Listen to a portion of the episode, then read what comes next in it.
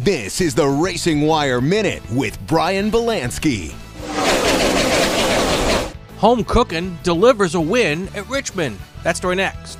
The Racing Wire Minute is presented by. Hey, son, how are you feeling? Um, I'm fine, Pops. What's on your mind? I just. I can't explain it.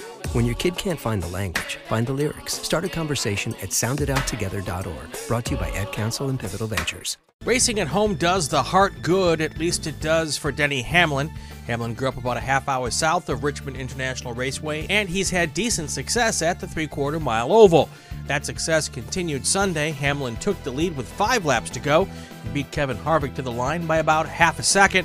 While it was only Hamlin's first top 10 of the year, JGR has won six of the last eight races at Richmond, and the team has gone to victory lane 18 times.